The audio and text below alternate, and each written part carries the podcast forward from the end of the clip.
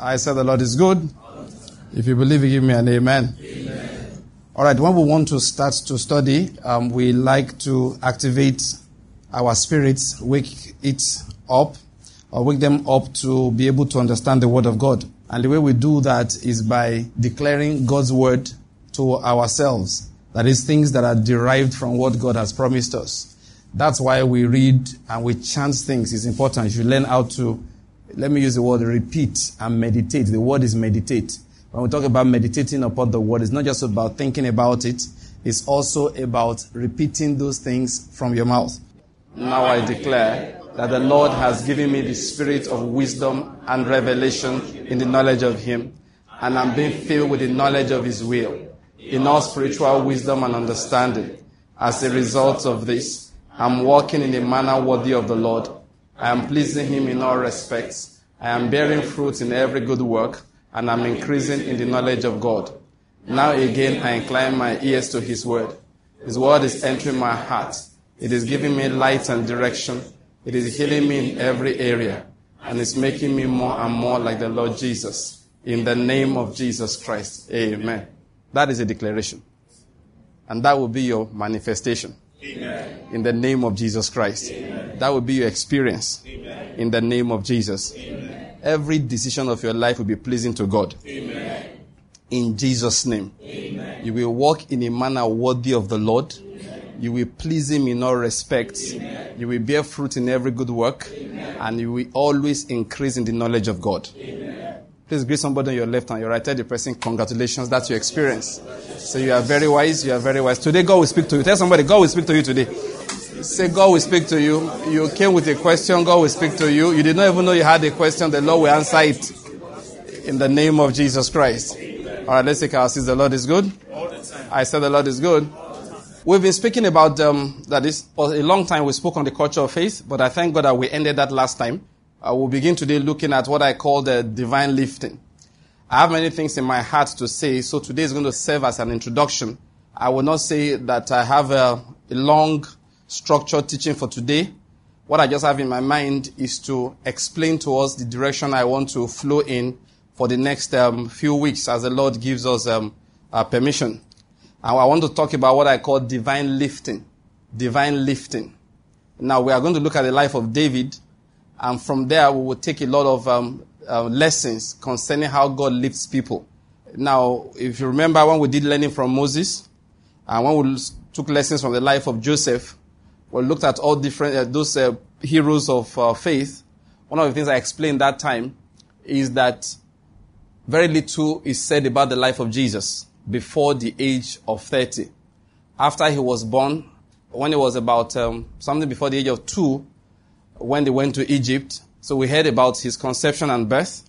We heard about um, the time he went to Egypt, uh, when Joseph took the child and the mother and ran to Egypt until the Lord told him to return.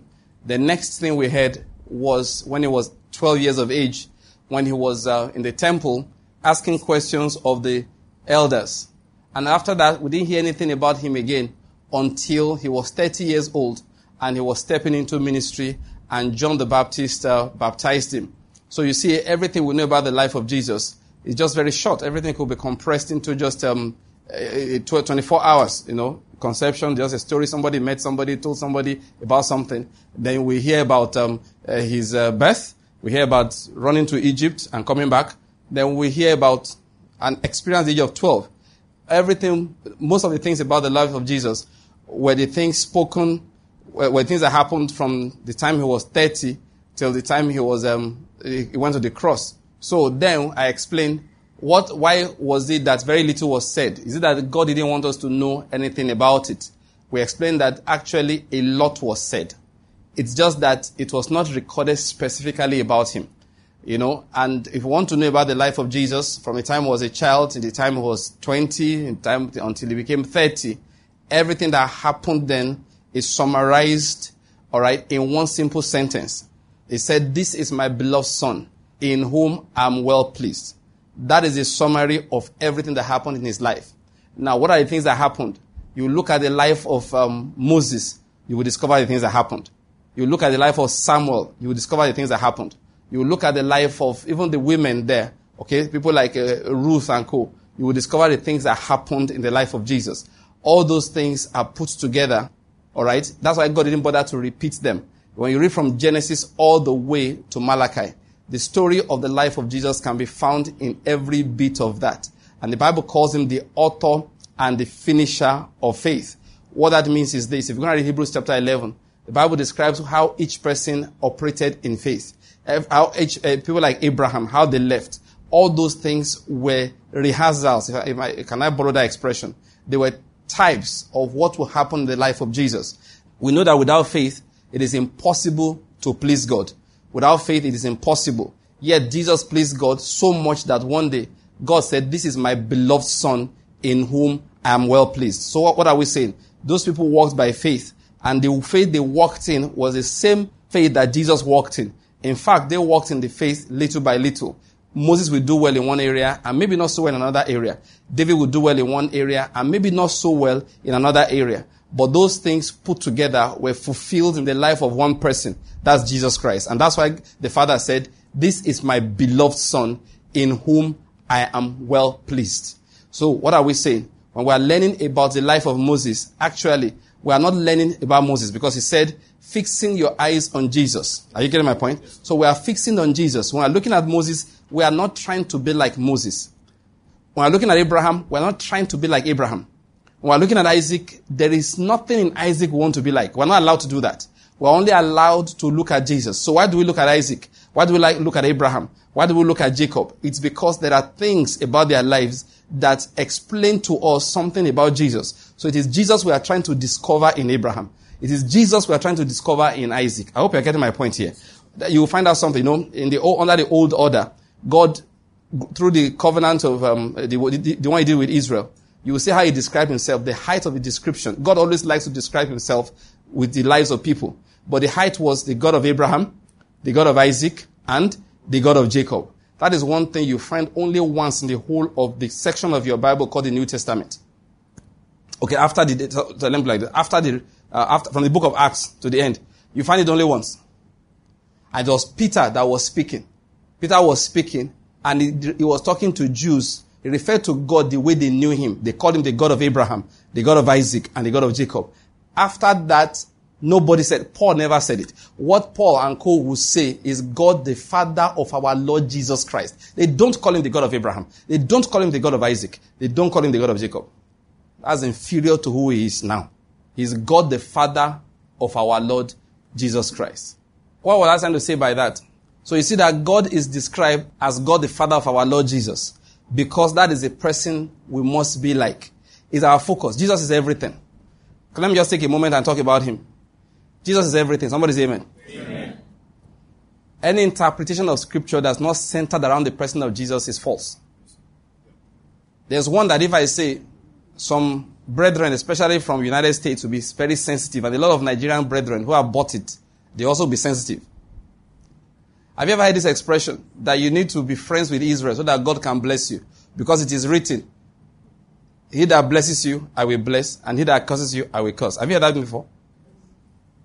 Now, so, but the question is this who did God say that to?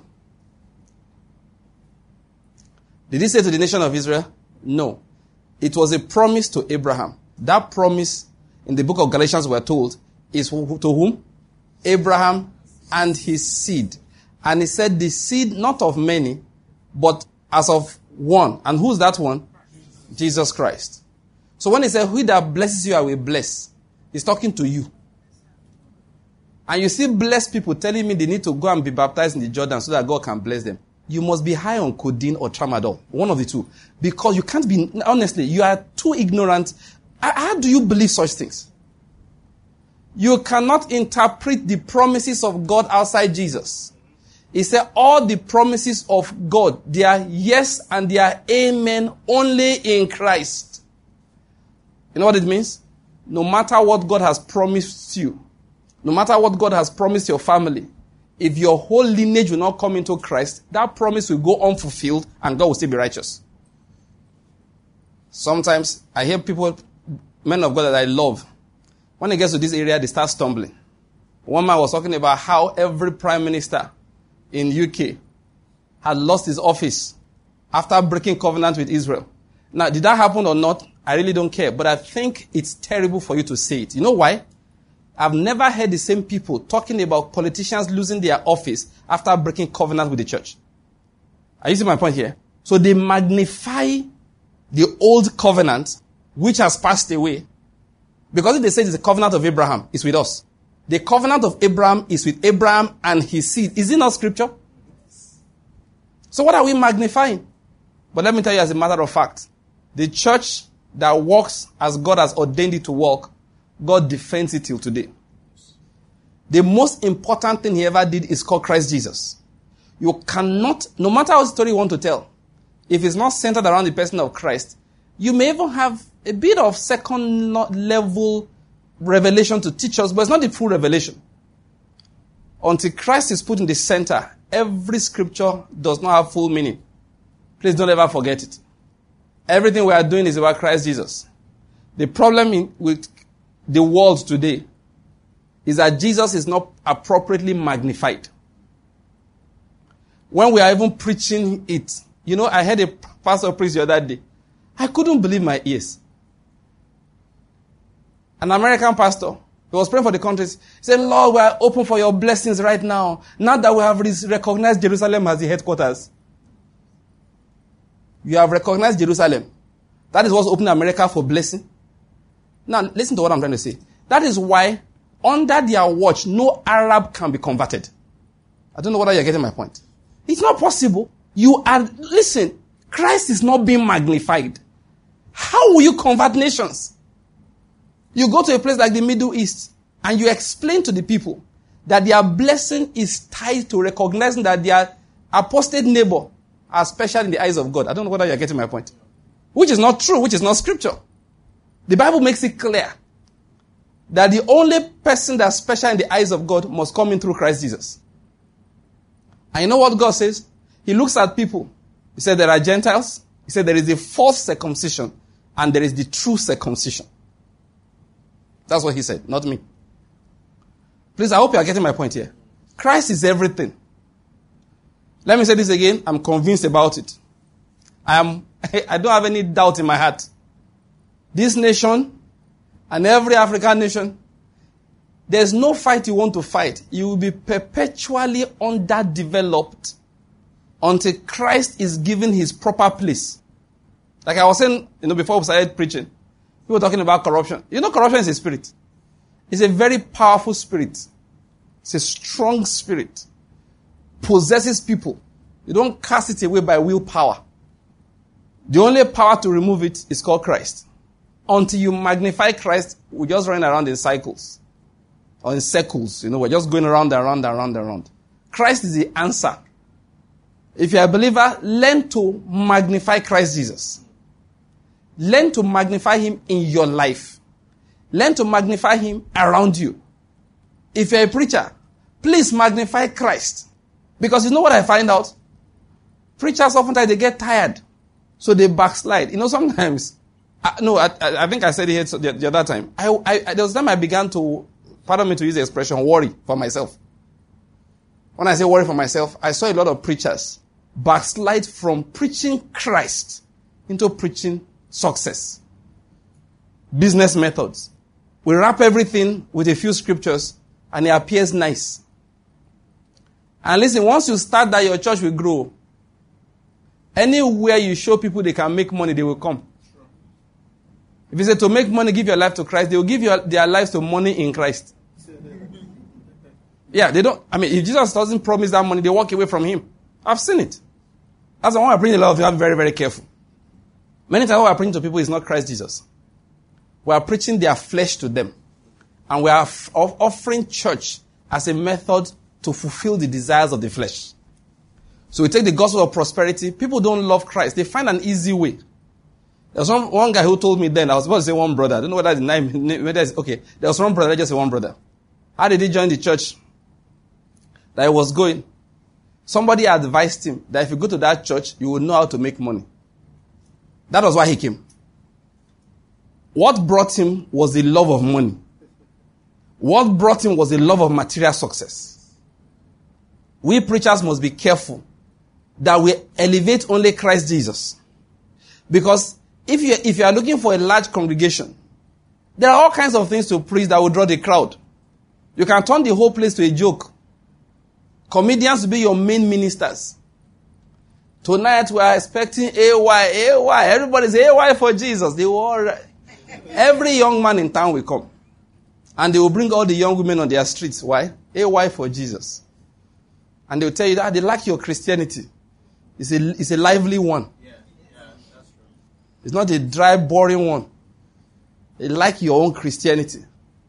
They add a few things like no matter what you do, heaven is secure, eternal salvation. They will like you.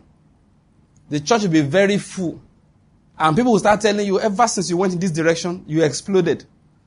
I hope you know you really have exploded. I always tell people, say this, you know, there are things we believe those days. Eh? We, have, we have grown. Those days they told us if you make yourself, you know, people have food. The church should be big. Now, I'm going to teach that. That's why I'm teaching this series. I thought divine lifting. We're looking at the life of David. Through him, we'll discover some things about Christ Jesus. Divine lifting. So you preach this message I, I, after reading the, my Bible, and after that it's not so. You can preach messages, preach it well, and nobody comes. In fact, the better you preach it, the fewer they will be. And it's all over the Bible like that. The time people follow Jesus the most, he ran away from them. But if Jesus will celebrate it, we now have seven branches, 15 services. When they follow Jesus the most, you know what he did? He ran away. Said these people, I don't trust them. Why they follow me? What they will eat. Many times the multitude will come. Jesus will leave them and go high up in the mountain. Let me see those who will crawl to follow me. Only the disciples will go there. Then when he preached the deepest revelation of his ministry, even those ones left. He said to them, except you eat my flesh and drink my blood, you don't have life in you. Hmm, they rolled their mats. And they said it clearly, this is a hard thing. And the only reason, oh, let me say this to you again. Do not follow anybody for miracles or results they claim to be getting. When Jesus, the only people that survived that trial, the trial of deep teaching, headed by Peter, Jesus looked at them and said, Peter, you people are still here. You haven't gone. You know what he said? To whom shall we go? You have the words of eternal life. Other people, you know what they're looking for? You have the words of breakthrough. This church is a place of connection. What kept Peter and Co they said is because Jesus had the words of eternal life. That was what kept him. If you don't want to be lost in this life in following people, prophets, apostles, whatever they call themselves, you know, because we went back on TV, I'll finish my statement in a moment. I just want to say this. Because we went back on TV, so I had to ramp up my, my free to air decoder again. So in that process, you get a lot of channels. You get over a hundred you get close to 200 channels, or about 150 to 200. If, if, if you have two um, dishes like I have, all right, and you get a lot. Rough estimate 75% crap. Nonsense. I'm sorry to say it. The Bible says, test every spirit. Having tested them, false prophets. Hold on to that which is true. I deleted most of them. I don't want to be scanning a lot of clowns. And you know how, you know how I deleted my criterion for deleting many channels? Because many of those channels belong to churches. You know, a ministry will have his own channel. They have a lot. You know how I delete them? Once I get there, I remember one man. I see a man around you and delete you. I don't waste time. I don't have time for that rubbish. I don't have time for the nonsense. No, I, I'm serious. I don't have time for nonsense. Instantly, I delete. You know what I found out? Almost all of the, it's either a wave of the Holy Spirit or a wave of evil spirit. I think it's a wave of evil spirit. There's something I see. Almost every one of these ones I talk about, there's the same pattern of manifestation. Always describing who's afflicting somebody. There's always somebody. Something is always buried. Somebody's destiny is being hindered. And the point the person will be telling, and they always say, Did you tell me before? And then people will hear because of the accurate descriptions, they get carried away. I see so much of it. One of, you say test every spirit. when I was still having the time to look at them, I don't have the time anymore. What I used to do is to check what do you say at the end. I, I, I never see Christ magnified. People are never called to repentance. It's always a fight against the evil spirits that's afflicting them. And I know this is not Christianity. Now, this is how you will not be carried away by all those things. Bible calls them the errors of unprincipled men. This is how you won't be carried away. Don't follow anybody for manifestations. Follow them for the truth of God that burns in your heart when the person opens his mouth. That's why, that's why I was going. Don't follow anybody for miracles. Evil spirits work miracles. In the days of Jesus, people were casting out demons by demons. Jesus himself said it. How do your sons cast them out? When the people were accusing him. Because they knew that's how their sons were casting out demons. It wasn't new. It wasn't anything new to them. So people casting out demons, not a new thing. Evil spirits work miracles. Jesus said in the days of the Antichrist, if it were possible, even the elect to be deceived. So don't be carried away. And please, most certainly, don't be carried away by anybody's good works that he's televising. But that's the one that gets on my nerves first. When a man wants to validate his ministry and he puts, does a TV promo to show the things that they are doing. Man of God is giving beans to the poor. And camera is there. No, you don't believe the words of the Lord Jesus. That's how you do such things. Listen to me. Don't follow anybody for the miracles they claim to do. Whether it's false or genuine is not what I'm talking about now. But if once you, the only thing about the man, about the woman is they see, they see visions. And these visions, which are lying visions, I've been saying it again and again. They use these visions to divide homes. Let me say one more time. If you ever hear anybody say your mother is a witch, your auntie is a witch, that's the reason why you have problems. Just know they are lying to you. That's all I have to say about that. Just know it's a lie. What did I call it? It's a lie. The reason why it's a lie is simple. We've discussed it here many times. I'm not going to go into that in details now.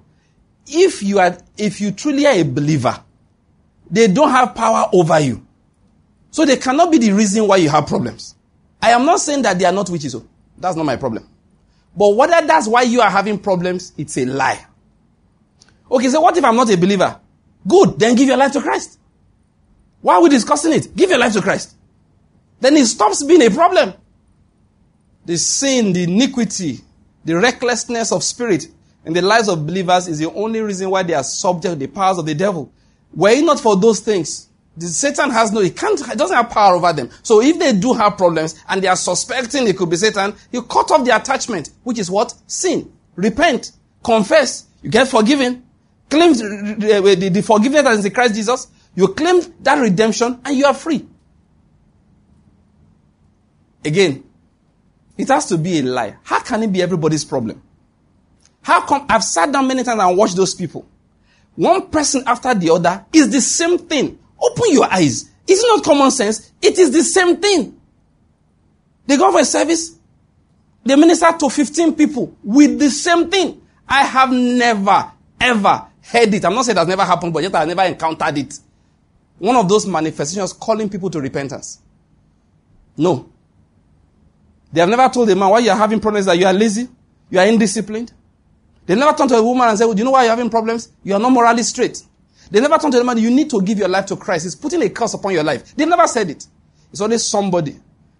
Your enemies have said you will not prosper. They have said you will not marry. They have said you will not have promotion. They. It's always they. It's always they. Once you say they, just know it's a lie. I say to you, under the authority of the Almighty God that it is a lie. And if you believe it, you are going to enter into worse trouble than before. Stop believing lies. That's what they do all the time. Why is it strong in my heart again today? Let me deliver people. Your problem is not people. Satan himself cannot be a problem to you. How much more small, small people that he's possessing? Jesus is who we must magnify.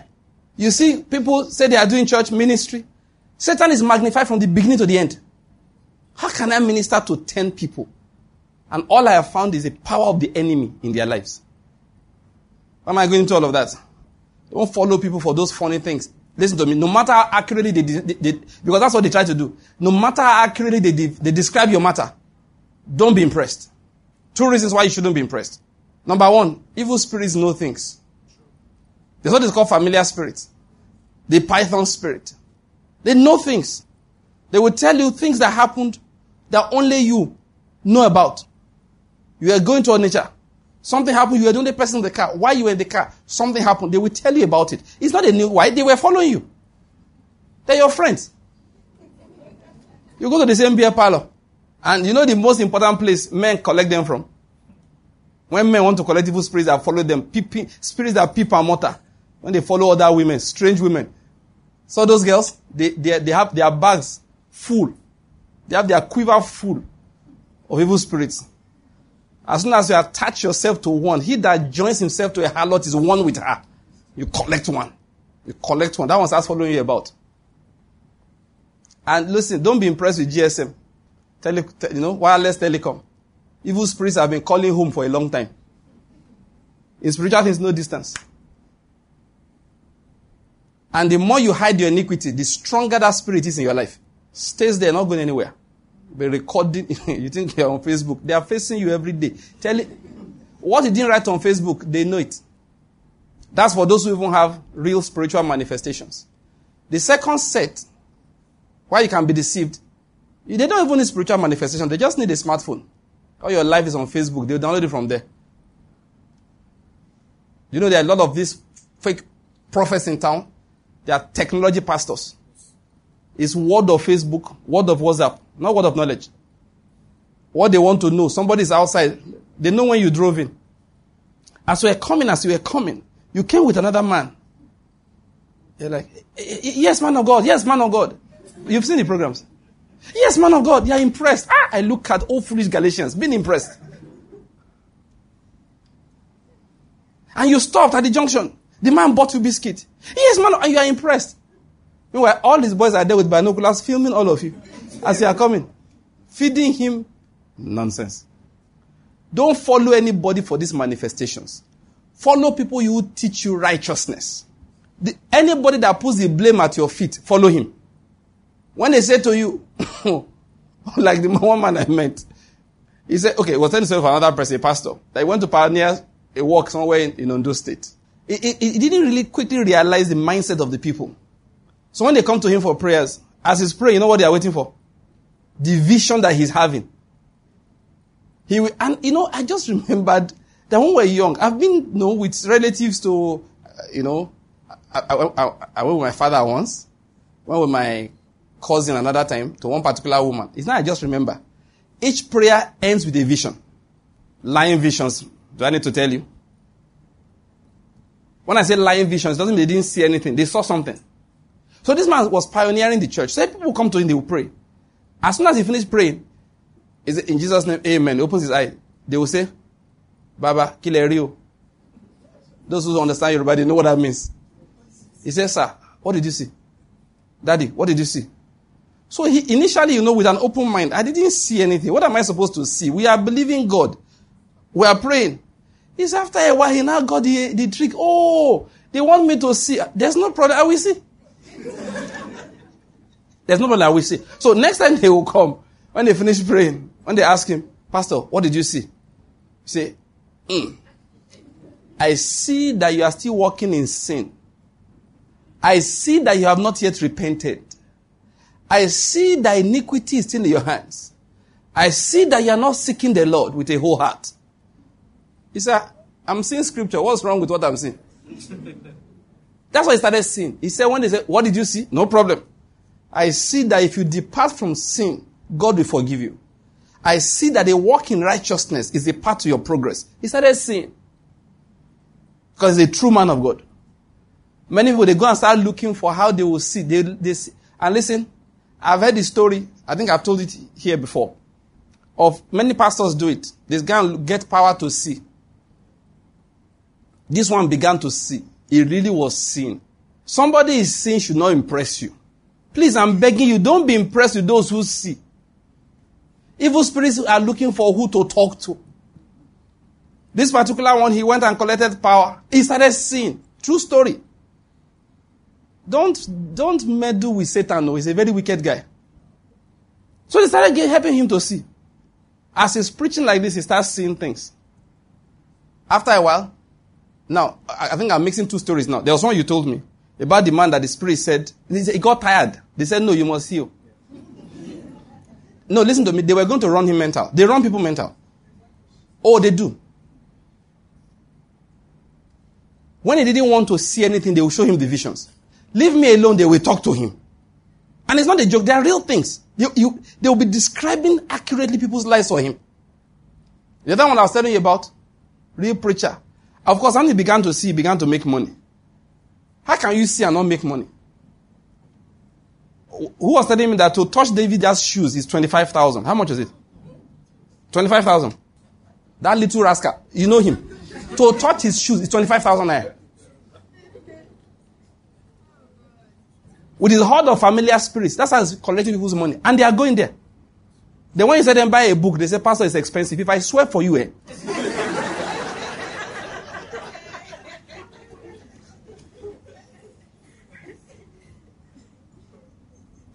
All I've told you is not a joke. And that guy, I hope you know, he's a, he's a, he's a dibia. Now, I'm not, look, that's what he does. The hotel room he stayed once, you know, our, our brother told us, one, one pastor, they called him, please come, come and help us. What did they find there? Pot with blood, people's cowries, people's, what do you call it, complimentary cards inside. If he does a program, when he's done, go and look at, look behind the screen. You will see all the paraphernalia of occultism behind it. Oh, you think I'm saying because I don't like somebody? I'm trying to deliver people's souls. So when they start saying, they start, they start making money. They get rich overnight. This particular man, he, he said, before this, before I heard the story, the last program he did in Abuja, he came back with three cars, and I can assure you, they're not old cars. Fine, sharp rides that he collected as offerings from people. Three. There was only one problem. Those evil spirits that possessed him, they need to be fed. And the only way they get fed is through the, through him having sex with a harlot. So every night after preaching, he must end up in bed with a prostitute. That was what was now driving him mental. So he ran to a friend of mine who's a pastor. Please help me. I told that one, tell him if he really needs help. It's simple. It's, no, helping him is not hard. It's just that he won't be willing. People like him are usually not willing to do what is necessary. If he comes to me, helping him is easy. I won't pray for him. I said, don't worry. Do you have matches? Yes. You know where they sell kerosene? Uh, petrol? Yes. Go and pack all those cars you have made, you know, money you have made, cars, everything you have acquired in the last three years or two years that you went into this business. Put them together, put petrol on them, move back, light a match, let them burn to ashes.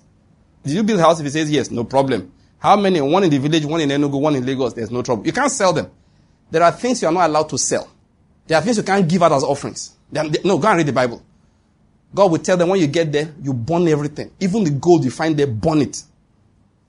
You have a house like that in the village, say, good. Don't tell any villager. Just go, get a fire bomb. Make sure everybody is away. Set it on fire. Go to Lagos, set it on fire. The one in Enugu, set it on fire. And God does not joke. Poverty will be your portion for the next five years. You will stop preaching your polluted mouth. You will go and get a job digging gutter somewhere because you see, that is the only way you will eat. And if you will not do what I have said, you will die and go to hell. And if, look, listen, by the time God is pushing you to go and come, He's warning you, your, your day is short. Don't let anybody harassing your soul because you are looking for miracles. They've collected your money. You are not better. Follow people only for the word of righteousness that they are preaching. The word that causes your heart to burn when you hear it. That word that lays the blame at your feet. That lets you know that you can walk in righteousness and God will bless you. That lets you know that if you walk in obedience to his precepts, goodness will be with you. That lets you know that you must depart from everything that looks like iniquity. Anybody is not preaching that to you, he's lying to you. I see them on TV all the time. Bundle of liars who the day of their judgment is near. Liars, every single one of them. Making mockery of the name of Jesus. Who Jesus will soon speak against. Releasing the sword from his mouth. Piercing their hearts. And those who won't repent, sending them to eternal damnation. Warn them. Won't tolerate this nonsense forever. For what? For money. Turning the hearts of children against their parents for money. Turning the hearts of sisters against each other for money. Suddenly the sister is a witch. Your brother's wife is a witch. You are the one that arranged her for your brother. She's your friend. You went to school together. You thought her such a good girl. You said, why won't my brother marry somebody like this? You arranged it. Now they are married. She's a witch all of a sudden. I said it the other time, I need to say it again. If the witch wants to come to your house, it's one of two things. Either you are so cold, Satan finds your house comfortable, or the fellow is not really a witch. I, I, diverse, I, I digress into that, trying to bring out something. When we stop preaching Christ, the church increases in number. Yes, the preacher will start making money if he stops preaching Christ. Church growth will happen. If you are thinking of church growth not happen, just drop the Christ that you are preaching your message. Church will grow. And many people do it. It's called buying to Satan. But of course, we're not going to do that. God forbid that we should even consider such things. So don't follow people for miracles. That's what I'm trying to make. never follow. Follow for the sake of righteousness. And we preachers must continue to preach righteousness no matter what happens. Please, I hope you're getting my point here.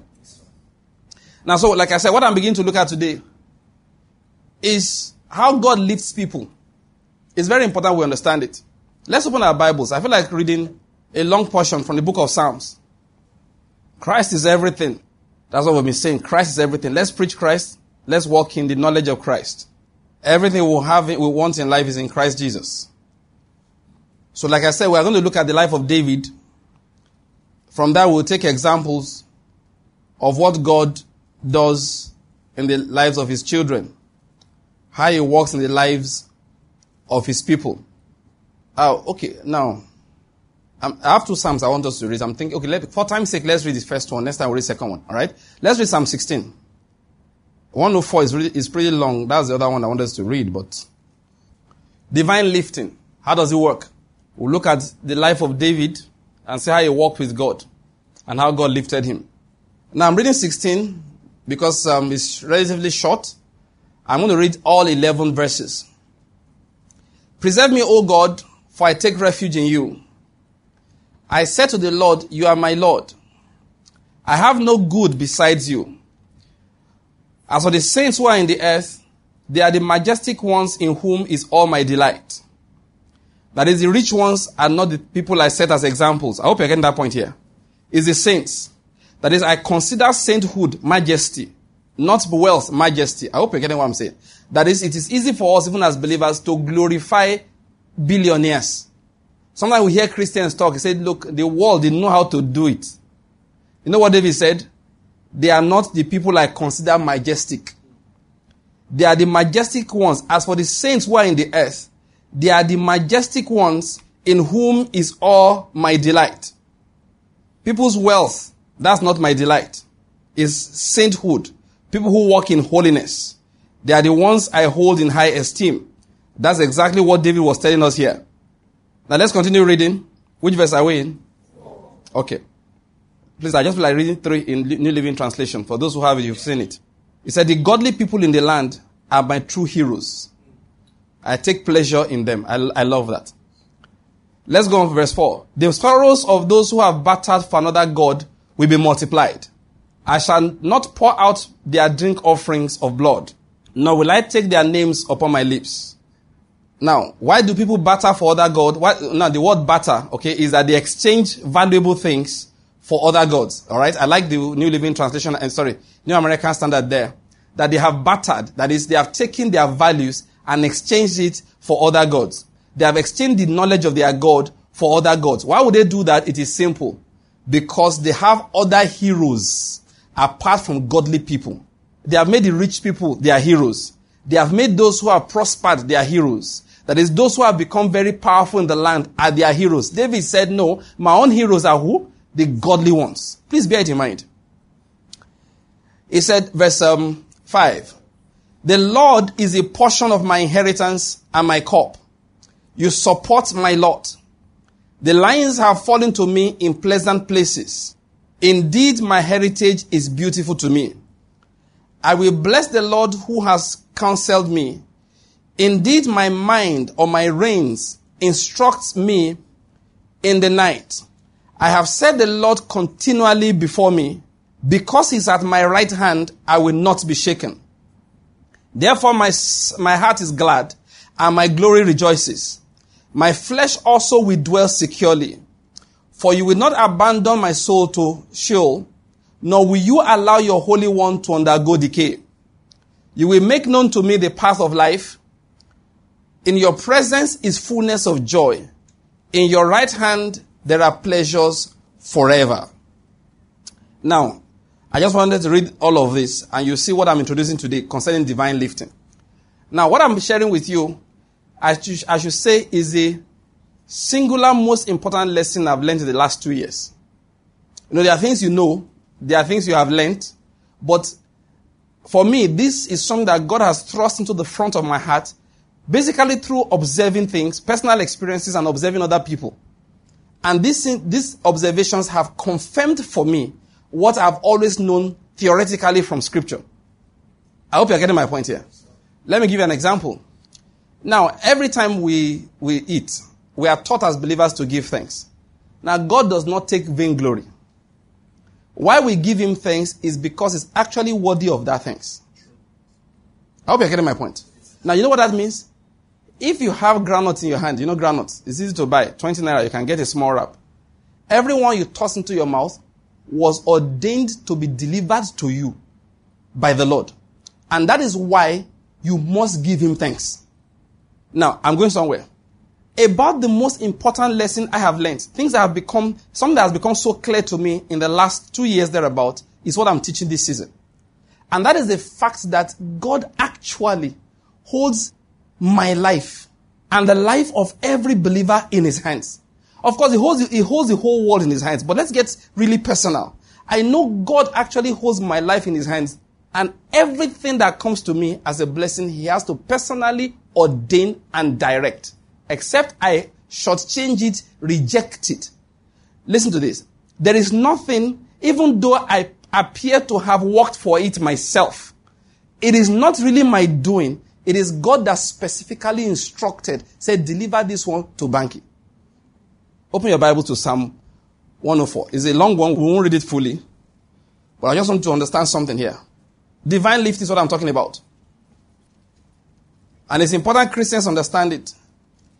Now, he was describing God's glory here. I wanted us to read the whole thing, but like I told you, it's quite long. And because of time, I'm going to have to, you know, leave that until another time. But let's just bring out something here. Just go down with me to verse um, 18. I am going down to verse 23.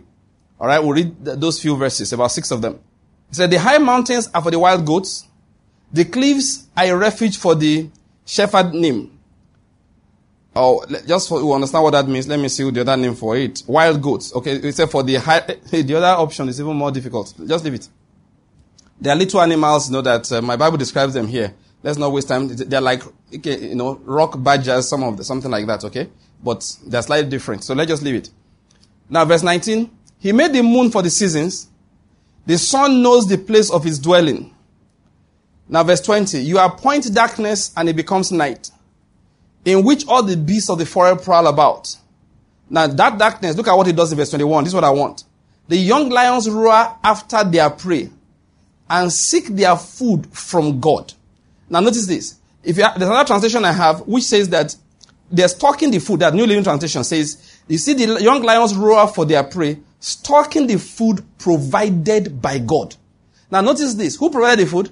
God. But they still had to get up and go and collect it. The fact that you walk and something comes into your hand does not give you the glory.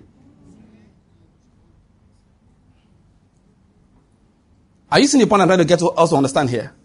This is one thing I have understood. When you are making plans, that's why James said people who are making plans will just vanish like smoke. If they say we'll do this, we'll invest it. Listen. You see all the people that are telling you principle how to make money, most of them have never made money. Which book have you written, read that was written by Dangote? Most people who write books about making money have not made. In fact, they wrote the book to make.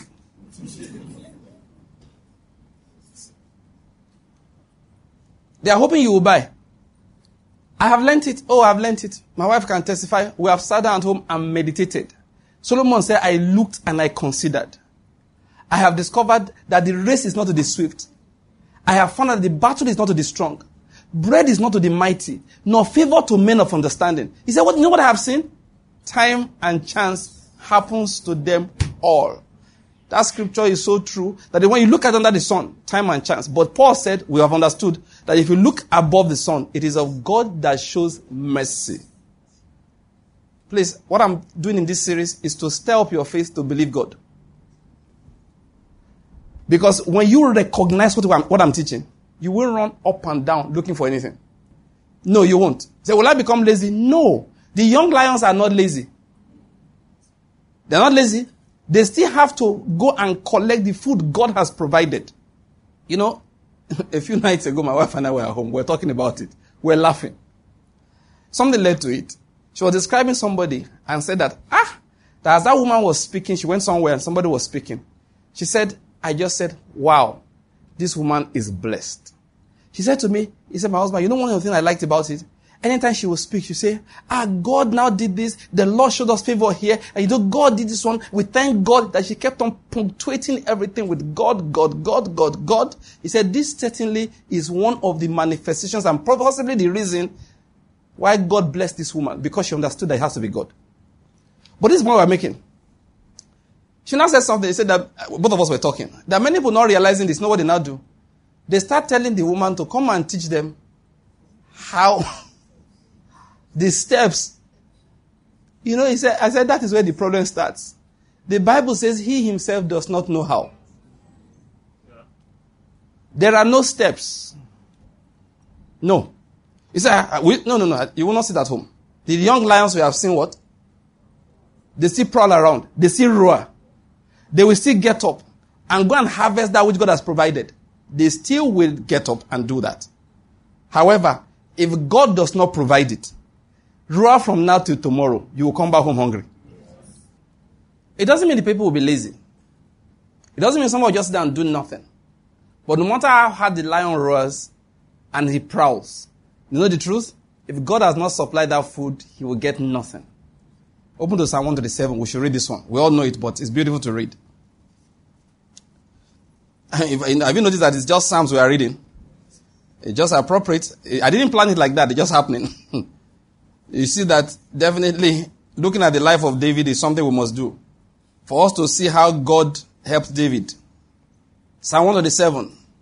Unless the Lord builds the house, they labor in vain who build it.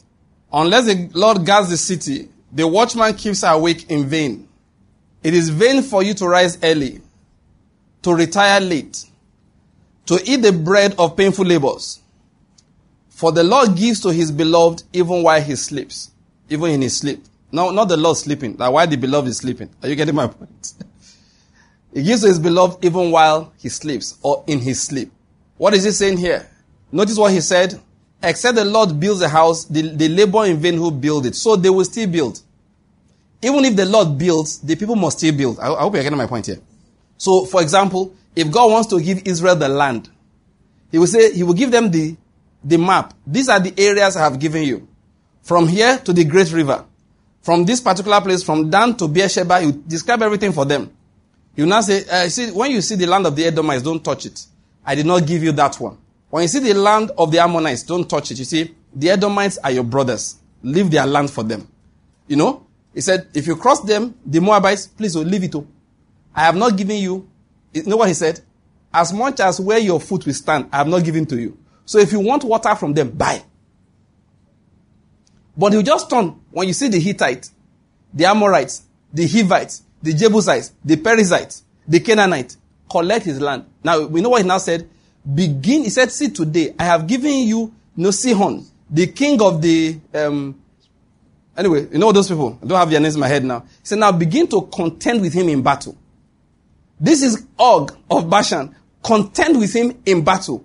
I have given you his land so you can now do what? Contend in battle. If you turn around and contend with the Edomites, nothing for you. With the same strength, you face people that did not give you their land, you will lose the battle. So the strength that they had was meant to be used to collect that which God has already given. Every gift comes from him. But those who don't understand, you know, when they see a man who's successful, that's why I keep on telling people, when they want to learn these principles of success, they follow people who have succeeded. Those who know me enough, you know, I don't do such things. You know why? The method by which one man succeeds is not the method by which the next person will succeed. And the person you are following did not know the method when he began to succeed. It was when he had finished succeeding, he now looked back and drew a map of how he got here. But when he left, he didn't have the map. Even a man like Steve Jobs that does not know, that did not know the things that we know, scriptures, even he said it. He said no one can really connect the dots going forward. That you can only connect the dots looking backwards.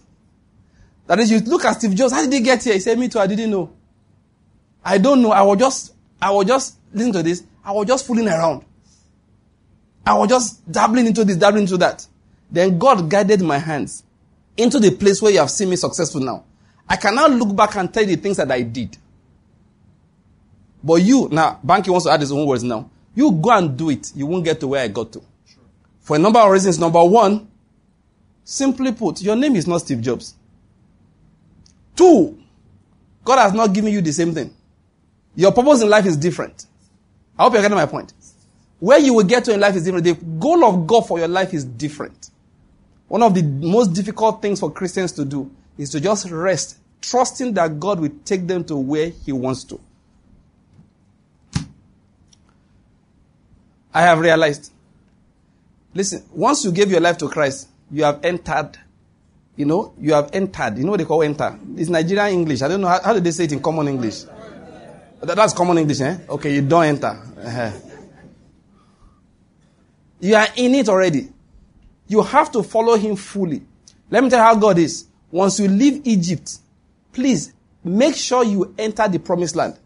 Otherwise, you die in the wilderness. It's better not to leave Egypt at all than to leave Egypt and now be fighting Moses. You won't make it, you will fail. You will die in the wilderness. You will have lived longer. There are Jews who refused to mark their door. Their first son died, not a problem, but they lived to old age in Egypt. And their names are not known today. They died in non, they died as non-entities. The memories of them perished. They contributed nothing to the coming of Jesus Christ, but at least they enjoyed Egypt. Let's leave it like that. They ate garlic, cucumbers, all kinds of, you know, all kinds of spices. They ate even the locusts that they left behind, fried it in, chop them, everything. But then, eternally, they disappeared.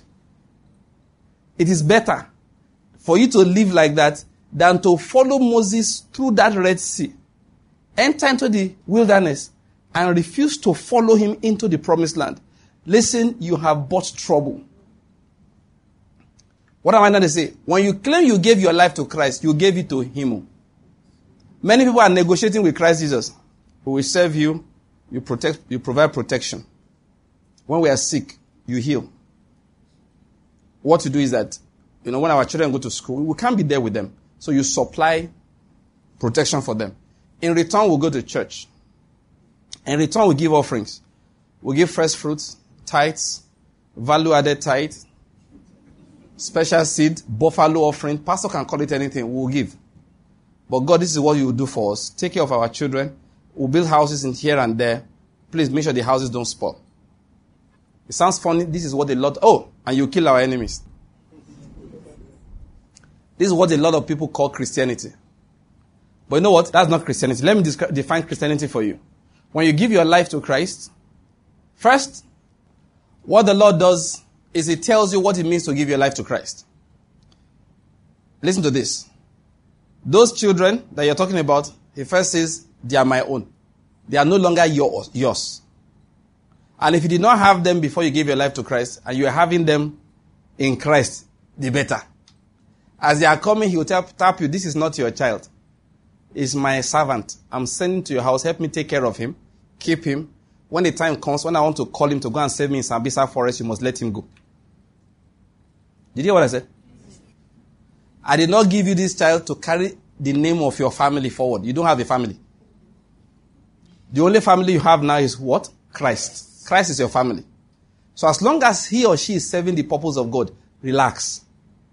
Don't say, I've made up my mind, this one will be an engineer. Me that gave him to you. I don't think so. He's not going to be an engineer. He's going to be a praise worship leader.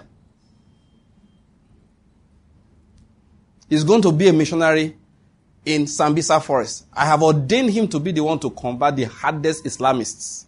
Before he does that, they will shoot him five times. But don't worry, he will survive. And if he dies, none of your business. He's not your son, he's mine. I know what? Let me tell you how God is with people, Christians. If you're a child of God, this is how your life is. Read your Bible very well. This is how God is with believers. He does strange things to his prophets. Go and read those days. Do you know he killed two of Aaron's sons in one day and said Aaron was not allowed to mourn them? Was it Ezekiel's wife he took? And told Ezekiel not to cry. And he told him in the morning, no, that today I'm about to take away the love of your life. And I don't want to hear, Meh. Being a believer, listen to me. You will have built a career. God is watching you. When you get a PhD, you know, you went to do a, a, a master's in eh, uh, MIT. Your PhD is in Harvard. God is just watching you. Say, this boy, I will do you strong thing. Don't worry. Then the, a month before you finish in Harvard PhD, you know, you have your plans between you and your unbelieving father. You have plans for what your life is going to be when you come back. So what God, the day, the month before you finish, before you go and defend your thesis, an angel will come to your room. Fred, can I help you? Yes. The Lord sent me to you. Pack your bag and go home. And I say, I have exam next. You say, sorry, you can't write it. When I get home, what will I do? It will be shown to you then, when you have reached home. It will be, it will be so clear. Then you get home. Your father says, what are you doing around? Oh, have you finished? He said, no, Dad. When is your final exam? It's next. It's about three weeks away. So what are you doing here? The Lord said, come home. Listen to me. Some, some people like that, their father will disown them that day and be reconciled to them in 15 years when he's now 80 years old. I'm not saying he does it to everybody, but I have a feeling he's going to do it to one or two people here, and he has done it to one already. Don't be angry. That's just how he does. So what impresses you does not impress him. Your PhD is not even what the paper it is printed on as far as it's concerned. After every, everything you wrote in that thesis is a lie. Think about it. You prove things that were not true. Okay, oh, no, no, you, you, you did a master's in, in, in, microbiology, you know, genetics, and you went into cancer research and all of that, and you finally found it, the focus that causes prostate cancer in people, and God says it's a lie. Why do I give people prostate cancer is disobedience. And when I forgive them, I heal them with all the genes faulty, like you saw it. So listen, your PhD does not impress him. It's not what the paper is printed on. You wrote thesis, and the angels are laughing. See, these human beings are so foolish. They gave this boy a distinction for this lie. I, listen, let me not take you from my message. I will have started, I will have been telling you stories. The first man that said that viruses can cause cancer. He didn't even say virus. He said there's things that we can filter away from fluids that cause cancer. Do you know what? He only got his Nobel Prize because they don't give, Nobel Prizes except you are still alive. Do you understand? Uh, there was one that caused some issue earlier on the year. They issued the prize before the presentation, the man died. So the issue now, do we withdraw it or not? They don't give Nobel Prize except you are still alive. Anyway, the only reason this man got his Nobel Prize was that he's one of those people that God kept alive till he was 90 something. Because he got his Nobel Prize when he was 80 something or 90 something. Why? They did not believe him for more than 50 years. They finally found it to be true how many years later? So forget all these things you are shouting about. God is not impressed with them. Let me see on my message. So he does that to Christians. Sometimes he will tell this is what it means to give your life to Christ. I have made up my mind that every plan you have is a foolish plan and it will not work. That's why it's not negotiation that bless me. No, I will serve you, you bless me. It doesn't negotiate. He collects you completely. Your plans, he collects. Your ambition, he changes it. You've always wanted the day you will live large, you know, you will travel here because you are not going anywhere. What are you going to do? You are going to pastor a church, maximum size, 100 people. And they will change every three years because I've made, I've made you a migrant pastor. That is, only those who are migrating will come to your church. That is, they will never know each other because Those who came this in 2015, 2018, they are all gone.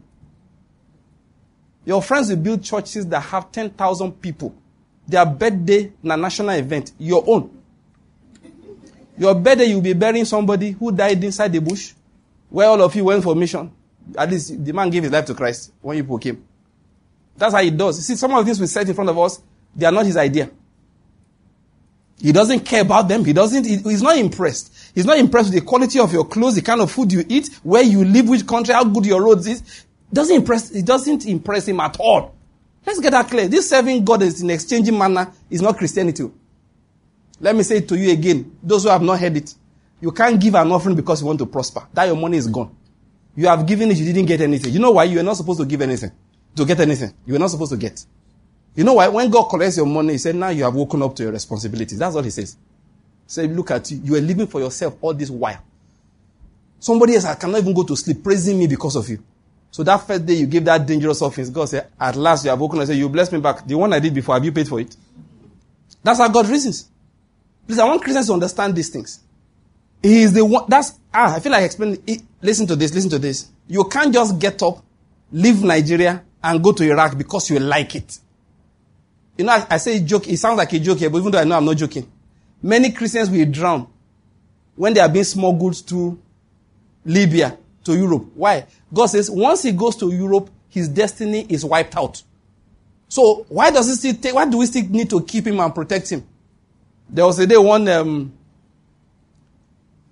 one immigrant, one, one migrant, sorry, was thrown off the ship into the waters because he was a Christian and the rest of the people on the boat, they were Muslims. Maybe they found out he was a Christian, so they got angry with him and junad him, you know. Now, there was only one problem. There was no fish to swallow him. But the thing leaked, so they arrested the migrants when they got to Europe and they put them on trial for murder. That's how come we heard the story. When I read the story, I just laughed. I wasn't happy that somebody died. And they said it was a Christian. I just said, God, God has been warning that guy. Don't leave your country. He left. He got to Libya. God warned him. Go back home. He didn't. When he stubbornly, you know, you know what happened to Jonah? It was exactly what happened to him. The only difference is that he was not quick like Jonah to repent. So he drowned. They are now blaming the Muslims who drowned him.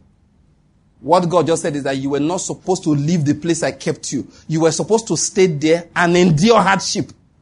Christianity is not a life of ease. When I see the way people testify on I got a visa, I'm not saying getting a visa is bad. I've gotten a visa before too. But it's not a testimony. It's like I bought a bus ticket. It's whether you are going somewhere reasonable that matters. It's because you think America is God. That's why you should come to and be giving a testimony. Ha. They almost not give me, oh, but I thank God. I just be looking at you like they confused So I'm not impressed. I am not impressed.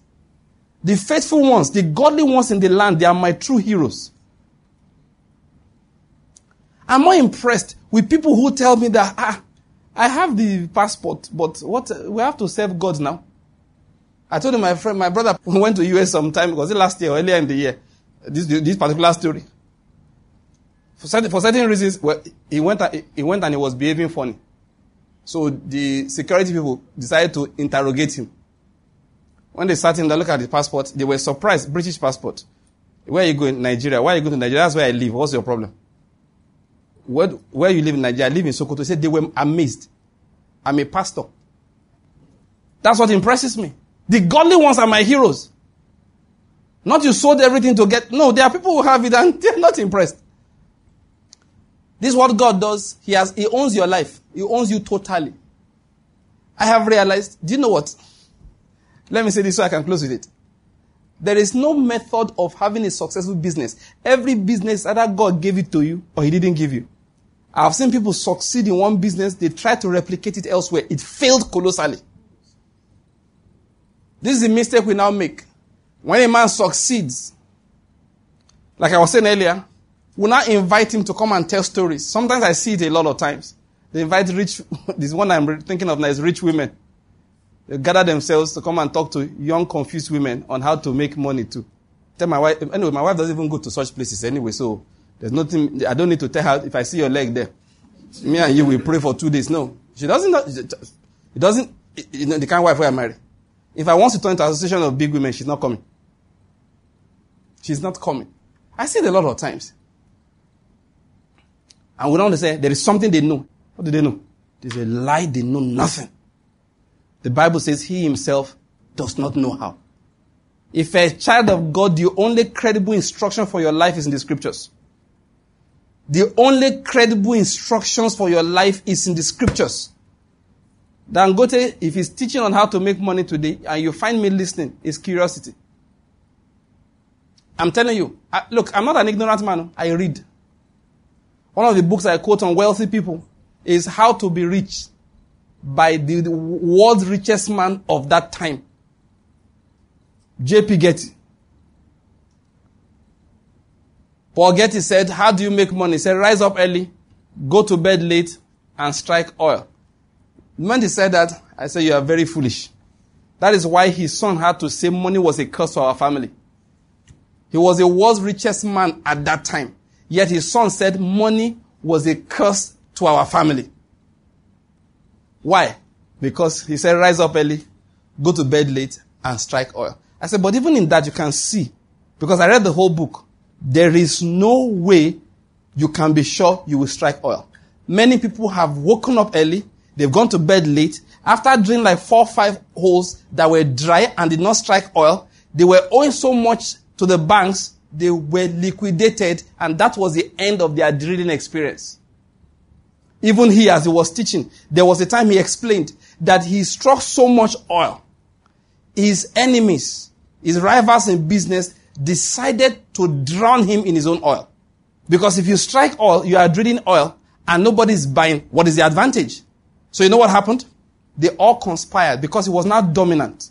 So they all conspired that no refinery should buy oil from Paul Getty. So he started storing oil. Started storing oil. His stores were about to fill up. He was not selling.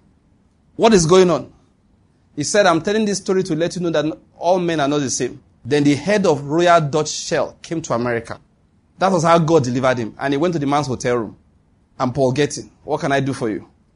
I have a lot of oil, but nobody is buying. So by the time he, he, the man heard the story, he realized that this is a deliberate conspiracy to ruin this man. So the man said, just give the instruction to all shell refineries, buy Getty oil. By that, he broke the hold. Once somebody started buying, the rest had to buy. Said that was how he survived. How do you decide that? So when I read that portion of his book, get up early, go to bed late, and strike oil, I say you lie you lie. The Bible says it is vain to rise up early and go to bed late and eat the bread of sorrows. He ate plenty of it. His son said money was a curse to our family. The scripture says the Lord gives to his beloved even while he sleeps. That same oil made Mary Kay rich. Mary Kay Ash. Many of you, you women, don't put up your hand, but some, many of you here, you have Mary Kay painted on your faces. If I have a witness, say amen. Yes, it's true now, Abba. I know now. I can identify Mary Kay from a distance. I'm not kidding. There's a, there's a way it looks. It looks Mary Kay-ish. just Mary Kay thing about it. If you put Mary Kay on your face, once you enter like this, I just shake, ah, this is Mary Kay. Nothing looks like it. Amen. Kimothy is looking at me like, what? How do you know such things? Don't worry. I, I like Mary Kay as a person. Because when I read her book, Miracles Happen, I learned a lot. There's a chapter in the book, which I like to repeat the story once in a while, titled You Can't Outgive God. Mary Kay made money from oil while she slept. Paul said, rise up early, go to bed late, and strike oil. Mary Kay did not rise up at that time, in, that, in this particular case, did not go to bed on any matter. She forgot about it. Her son came to her and said, I have a friend who developed a new way to prospect for oil. Maybe he's a geologist or something. You know, he's into technology. That this guy's technology is good. It works. Mommy invests money. So she invested money and forgot about it. And literally forgot. You know this kind of thing. You have plenty of it. So she didn't remember at all. The story around that was one day her pastor called her and said, please, we need to build, we have been building an extension to our children's church. It's taking years. Please help us beg people to give money. The date was her turn to speak on that matter. She, I mean, she woke up late for certain reasons and had no speech prepared. She's not an extra temporal speaker like some of us. She had to prepare her speech. So, she had no speech prepared. So while she was applying her Mary Kay cosmetics inside her bathroom, a thought dropped in her mind and she said, if people say they hear from God, that is, I think, that was my own only or closest experience. A voice just dropped in her heart. Offer to double whatever they give. On a good day, they get like $2,000, $1,000, $5,000 on the, that day, an angel came down. Anointing, like the day of Pentecost, they get $5,000. But they never got that. Usually they get like 2,000. She got there, she spoke, rambled, rambled. They suddenly said, look, look, let's cut through everything. Let me just get down to it. Anything you guys give today, I will double it. If you gather $10,000, I'll give you another 10,000. Let me make a long story short. I've told the story many times. You can get it from the book, Miracles Happen. The title, the chapter is titled, You Can't Outgive God. That day, she said it has to be cash. I don't do credit business. It's cash. Nobody buys my goods on credit. In the same manner, we are not raising money for this church today on credit basis. So anything you are giving, you must give it today. During this service, the pastor had to beg her that please, oh, people have already come to church. So give them time to go home and prepare. Okay, you have till tomorrow morning. So tomorrow morning, people went, came home, redeemed their pledges. Remember, on good days, how much they used to get? $1,000, $2,000. If an angel comes down, maybe they get five, but I don't think they ever got five. So next morning, her phone rang. It was the, the head deacon saying that, sorry, we are calling you late. Because she was wondering, they had not heard from them. What is going on? He said, sorry, we are calling you late because we needed to have an emergency meeting on the matter. So they said, please, we hereby release you from that pledge you made in the front of the people of God. Say what? You offer to double anything they give. Please don't bother. The church, and they had the power to do it. If you know the way God works, we hereby as a church, in agreement, free you we free you. Free me. we free you. and the woman said to them, I'm sorry. I made my pledge. I will fulfill it. So how much is the money? She said in our wildest imagination, she thought that, okay, because of all of this talk, the money must be up to $10,000. The man said to her, it was 106,000. Which remember she also had to pay when? That day. No credit business. So that day. Let's make a long story short. The, the deacon repeated it. Please, with, I told you earlier, you are free. The woman said, I also told you earlier, I will pay. She intended to go to the bank and go and borrow the money. She was still on that seat. She was still there thinking. Then the phone rang again, the same phone. Remember? Strike oil. The same phone rang and her son, the same one, called her I said, Mommy, why is it, listen to this, that everything you touch turns to gold? She said, What are you talking about? So remember my friend, you invested in the technology? She said, Yes. He said, They struck oil. And your share in the first month, listen to me, in the first month is over a hundred thousand dollars. Did you hear what I said? Just now, she was wondering, where do I get a hundred and six thousand dollars to pay before the end of the day? She was a rich woman. She could raise the money. She could raise the money. But before she got up, you know what God said? That $100,000 I will give you in one month. So if you think she made all her money from Mary Kay Cosmetics, it's not so. That is the one you know. The Bible says, seek first the kingdom of God and his righteousness. She pursued something. Other things were added to her. The woman struck oil without thinking about oil. The woman struck oil without keeping her awake for oil. The woman struck oil while she slept. You know what she said? that that day when she was going to church, she said it was not pride. You know, you know, before, you know, there are times like we are giving to God. Praise God. We are giving to God. We are the ones supporting this ministry. According to Bishop Oyedepo, we are the Bontarigis. Pastor cannot do anything without us. We are the ones. He knows. There are five of us. We thank God. Anytime pastor needs a million, we bring 950,000 and tell him to raise the balance 50,000. Amen. We thank God. So you are feeling righteous. She said that they know. That couldn't happen to her that she literally was trembling as she was going to church. That, like, God, is this how you are?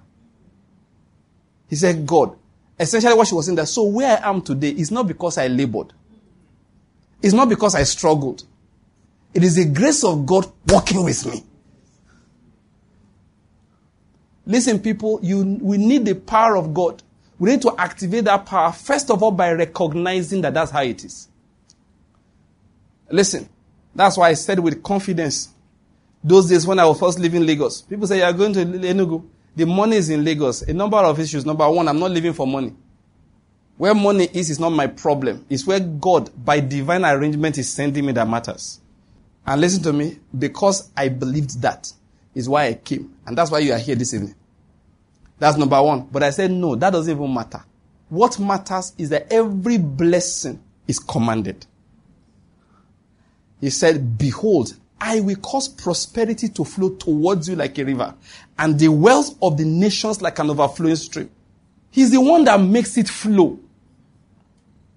One of the things you must learn in your life is to open your hands and let God pour into it. That's why Solomon said, better is one hand full. You know, how did he say it again? Oh, I need to quote it well.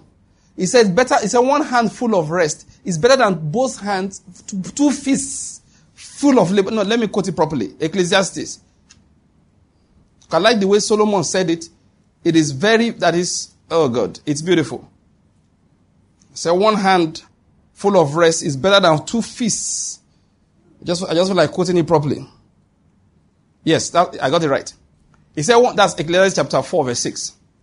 He said, one handful of rest is better than two fists full of labor and striving after wind. That's New American rendering. Ecclesiastes chapter 4, verse 6. Solomon was saying, listen, learn to walk with one hand and have the other one open so that God can bless it. I don't know whether you get my point.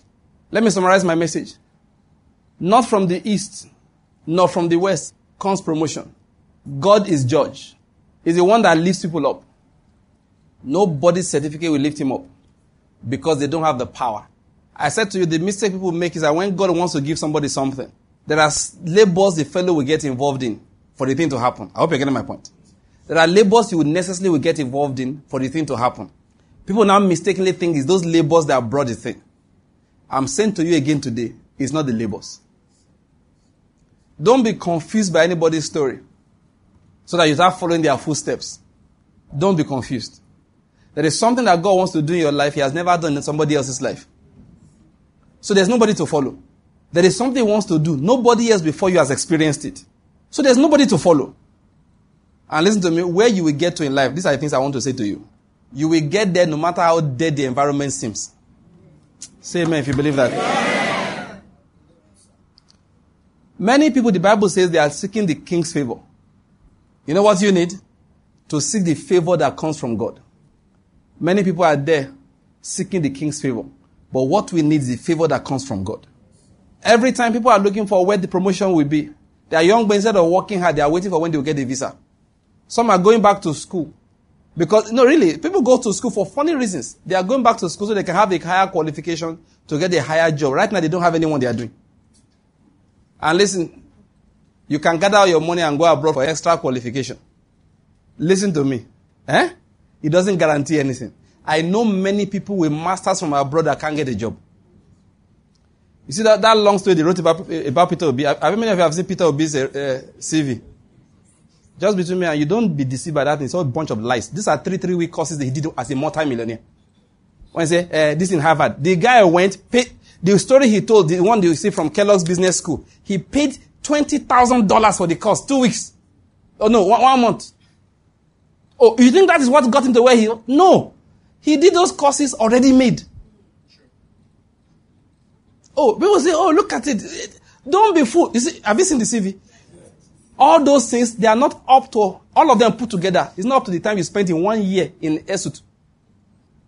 I'm not kidding. There are three week courses, one month courses. You see, you, you'll be wondering, how did a man read this amount of book?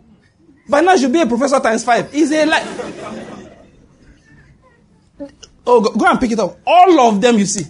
London School of Economics, uh, uh, what they call Harvard Business School, they are all three, three weeks, two, two weeks, one, one, no one month courses that the man went for. Don't go and sell your father's land now because you want to get the course so you can become vice presidential candidate too.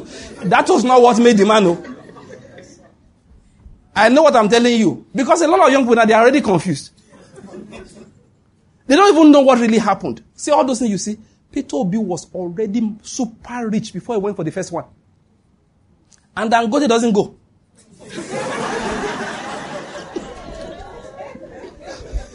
so, Yet when he wanted to start the refinery, seven billion personal dollars he put down. The man pulled it and put it down. The rest of the world balanced him $10 billion to build that thing for 17, 16, 17 billion. When he goes to Harvard, he goes to teach. No, no, let's get these things straight. Mary Kay never, never went near Harvard. They study her in Harvard till today.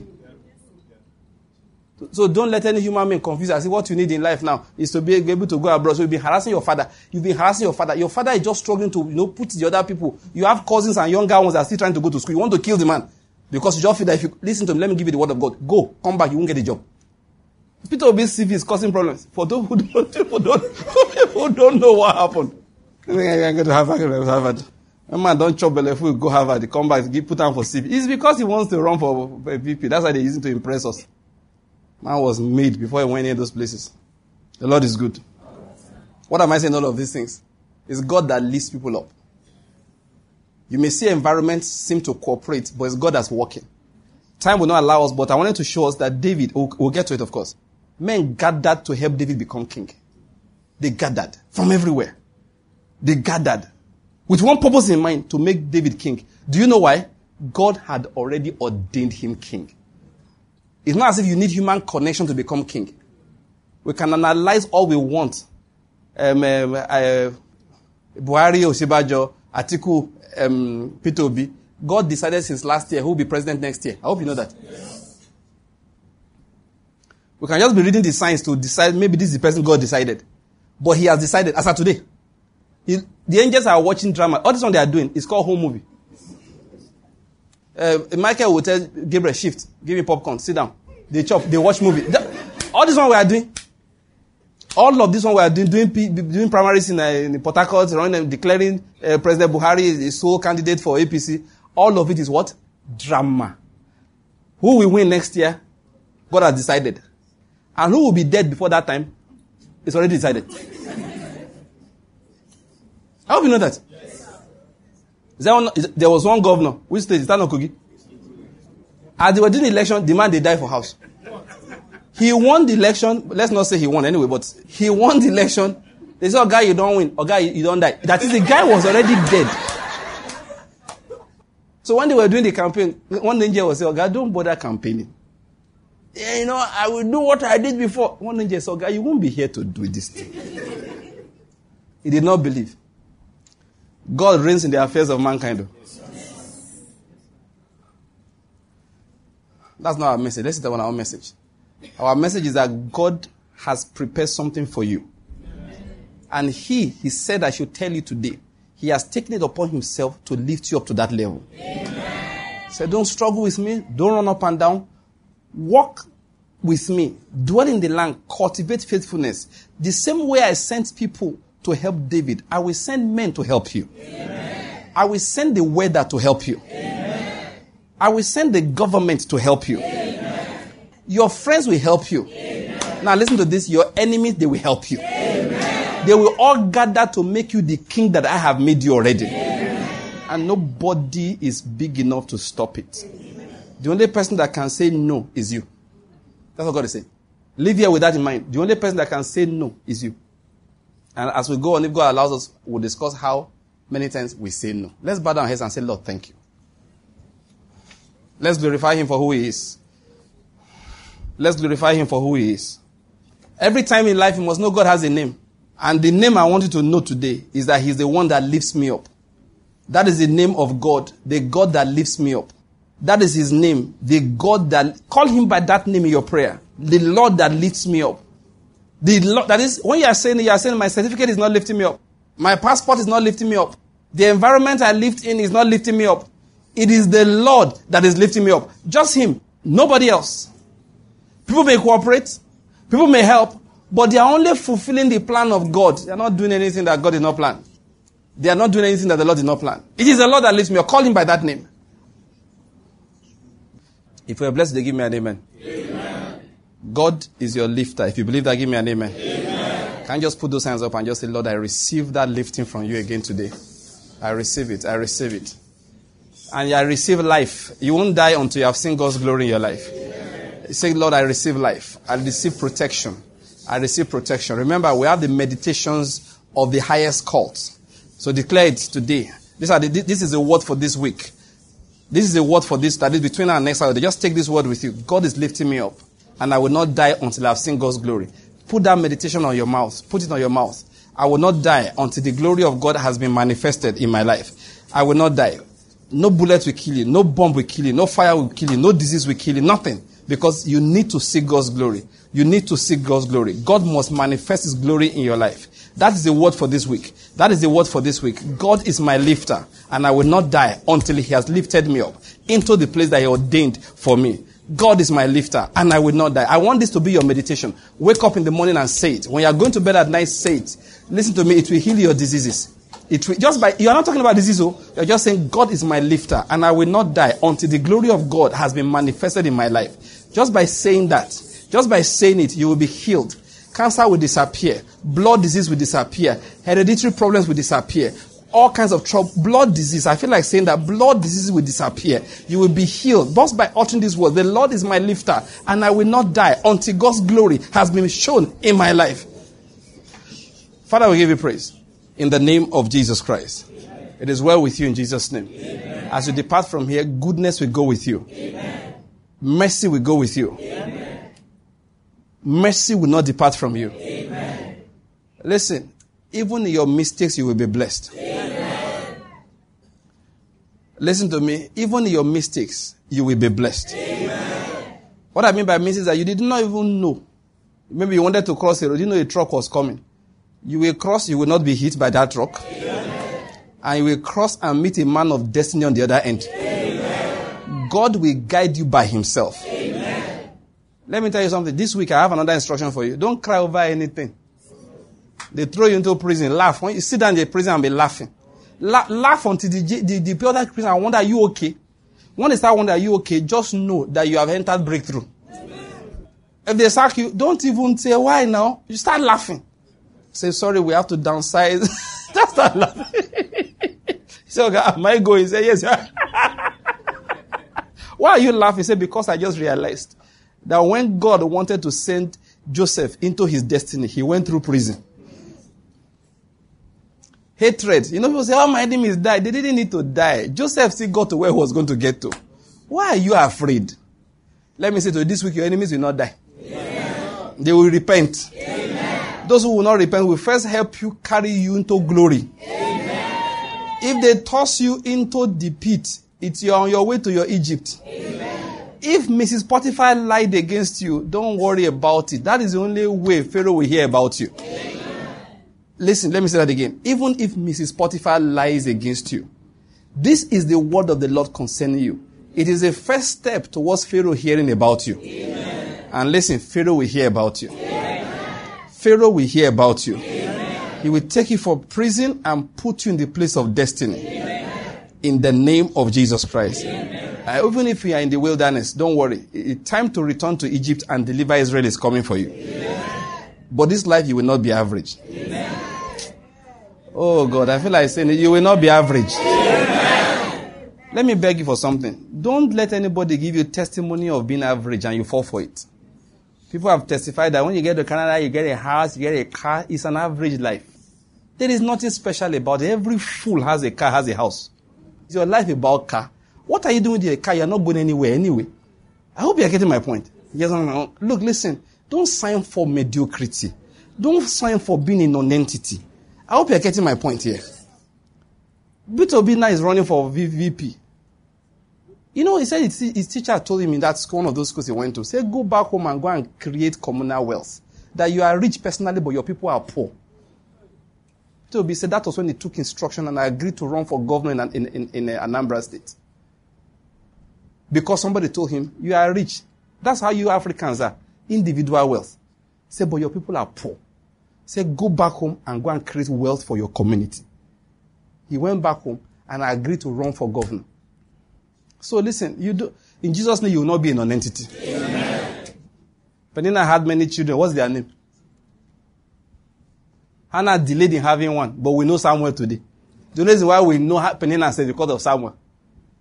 Some enemies only get relevance because of you. See, this was the man who persecuted him. That's their title. it is well with you. Amen. From the top of your head to the soles of your feet is well with you. you though your beginning is be small, I say to you, your latter end shall greatly increase. Amen. And this is the way it will be. God will take all the glory. Amen. 100%. He won't share with anybody else. And you will see him lift you up. Whoever is sick, somebody is sick in the stomach, I rebuke that sickness. Somewhere in the intestine, I rebuke it. Listen, you are well from now. It had, well, even the doctor said they were thinking it was a tumor. That tumor just dissolved. They did not know what it was, but it has gone. Whatever it is, that intestine, I speak to it. Perfect health to the glory of God, our lifter. In Jesus' mighty name. Those coming for the first time, please open your magazine. You are given a magazine. Open to page 11. There's a way we share grace here. We are a cult. We believers, not Kingdom World Ministry. Every Christian. You are in the highest of the calls that exist. I hope you know that. Don't be afraid of an Ogboni man. You are senior to him. Every cult has its sacrifices. And they have their uh, abominations. What's our own abomination? Sin. If you're a married man, if you touch another woman, God punish you. That's our abomination. You steal somebody's money, thunder fire you. That's our abomination. that is our abomination. Are you getting my point? We don't dip our hands in iniquity. That's our abomination. We walk in righteousness, we walk in holiness. But we have our incantations also. This is one of our incantations. Everybody, let's go. One, two. Because of the grace of our Lord Jesus Christ, surely we have passed out of death, we have passed into life, we have passed out of darkness into the light of Christ, we have passed out from under the curse into the blessing. All things have passed away in our lives we are now filled with the Spirit of Christ. We live above sin and walk above the devil because we are seated high above with Christ. This is our season of multiplication, dominion, and shining forth in the name of Jesus Christ. Amen. Quickly, give me one minute. Bless three people around you. Just say, This is your season. Two more people. This is your season. One more person. This is your season. And one last one for yourself. This is my season. Is season of multiplication, dominion, shining forth. In the name of. All right, cheer up, brethren.